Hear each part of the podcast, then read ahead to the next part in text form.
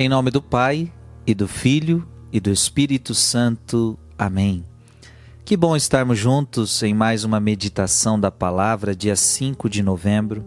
Quero meditar com você Romanos, capítulo 15, versículos de 14 a 21.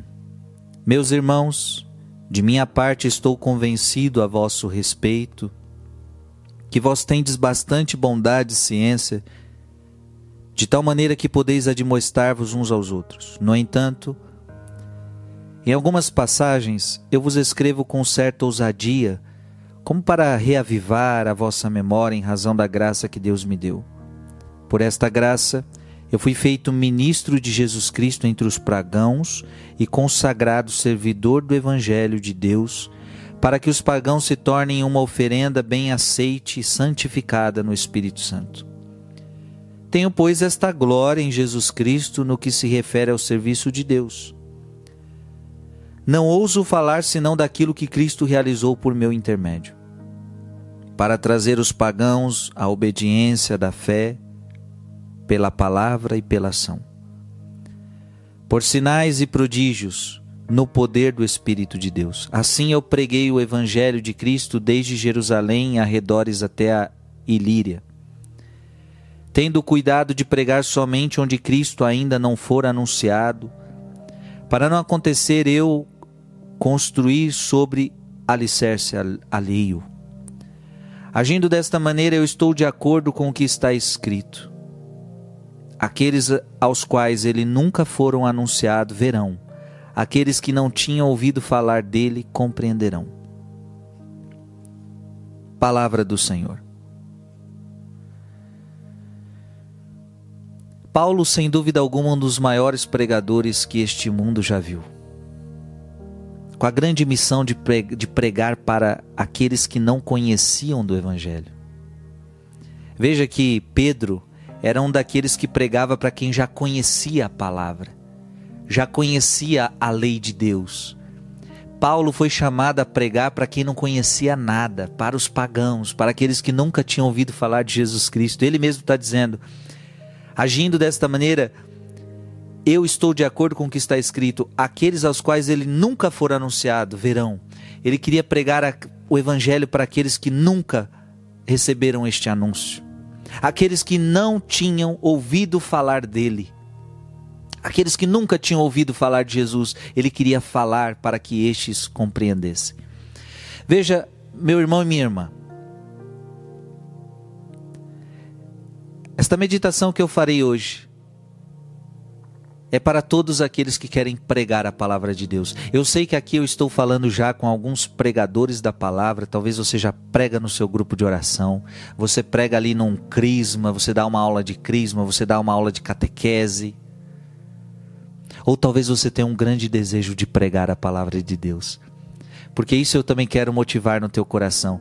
Quantos precisamos de mais pregadores da palavra de Deus, gente que fale da palavra. Claro, você não precisa estar aqui numa câmera igual eu estou. Você não precisa se preocupar com isso. Você pode pregar no seu grupo de oração, você pode pregar dentro de um ônibus, você pode pregar no seu trabalho.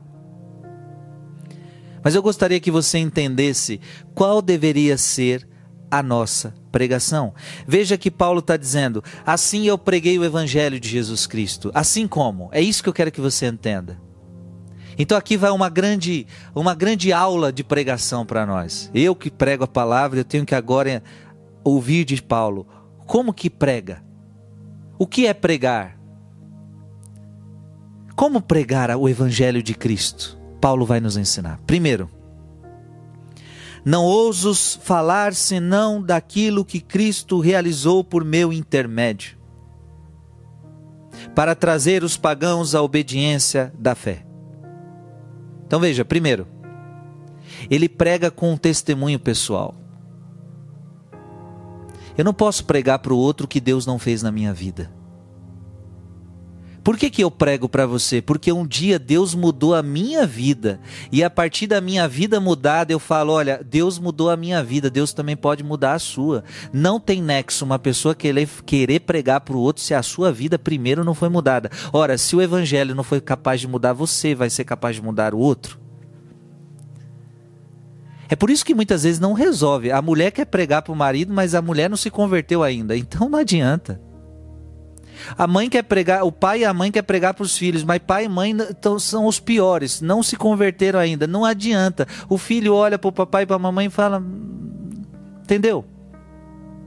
Você quer pregar o evangelho para alguém? Você primeiro precisa deixar o evangelho entrar dentro de você. E só assim você vai conseguir trazer pessoas que não creem para a obediência da fé. E olha que detalhe importante: ele pregava pela palavra e pela ação. Forte. Aqui eu estou pregando para você pela palavra, mas também preciso pregar pela ação, preciso dar exemplo. Então o pregador não, não só fala, ele dá exemplo, ele age, ele, ele vive o que prega. Isso é importante. Outro detalhe da pregação de Paulo: a pregação de Jesus Cristo é acompanhada por sinais e prodígios. Ah, isso aqui é fantástico. Quando eu prego a palavra de Deus, eu começo a ver sinais e prodígios. Ontem mesmo eu, eu, eu vi uma mulher que dizia: Frei, fui curada da endometriose, uma doença que para mim estava no estágio mais avançado. Pelo poder da oração, aquele dia da ministração, aquele dia da palavra, fui curada completamente. Os médicos ficaram assombrados. Veja, a pregação da palavra ela vai gerando nas pessoas. Isso acontecia com os discípulos, eles pregavam e as pessoas recebiam milagres. Jesus pregava e constantemente acontecia sinais. Os apóstolos pregavam e acontecia sinais. Devia isso acontecia só naquele tempo? Não, deve continuar acontecendo. Quando eu prego a palavra, sinais acontecem, prodígios acontecem, pessoas são curadas, pessoas são libertadas.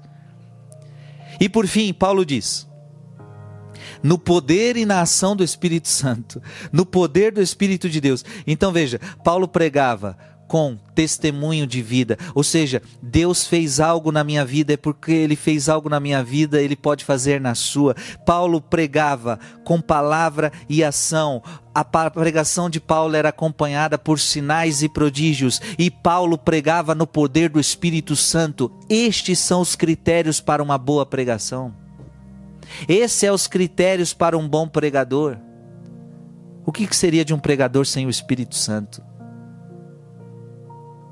Alguém vazio falando da boca para fora, o que, que acontece? Não converte ninguém, não muda a vida de ninguém. Uma grande aula de pregação para você. Se torne um grande pregador. Deus te abençoe em nome do Pai, do Filho e do Espírito Santo. Amém.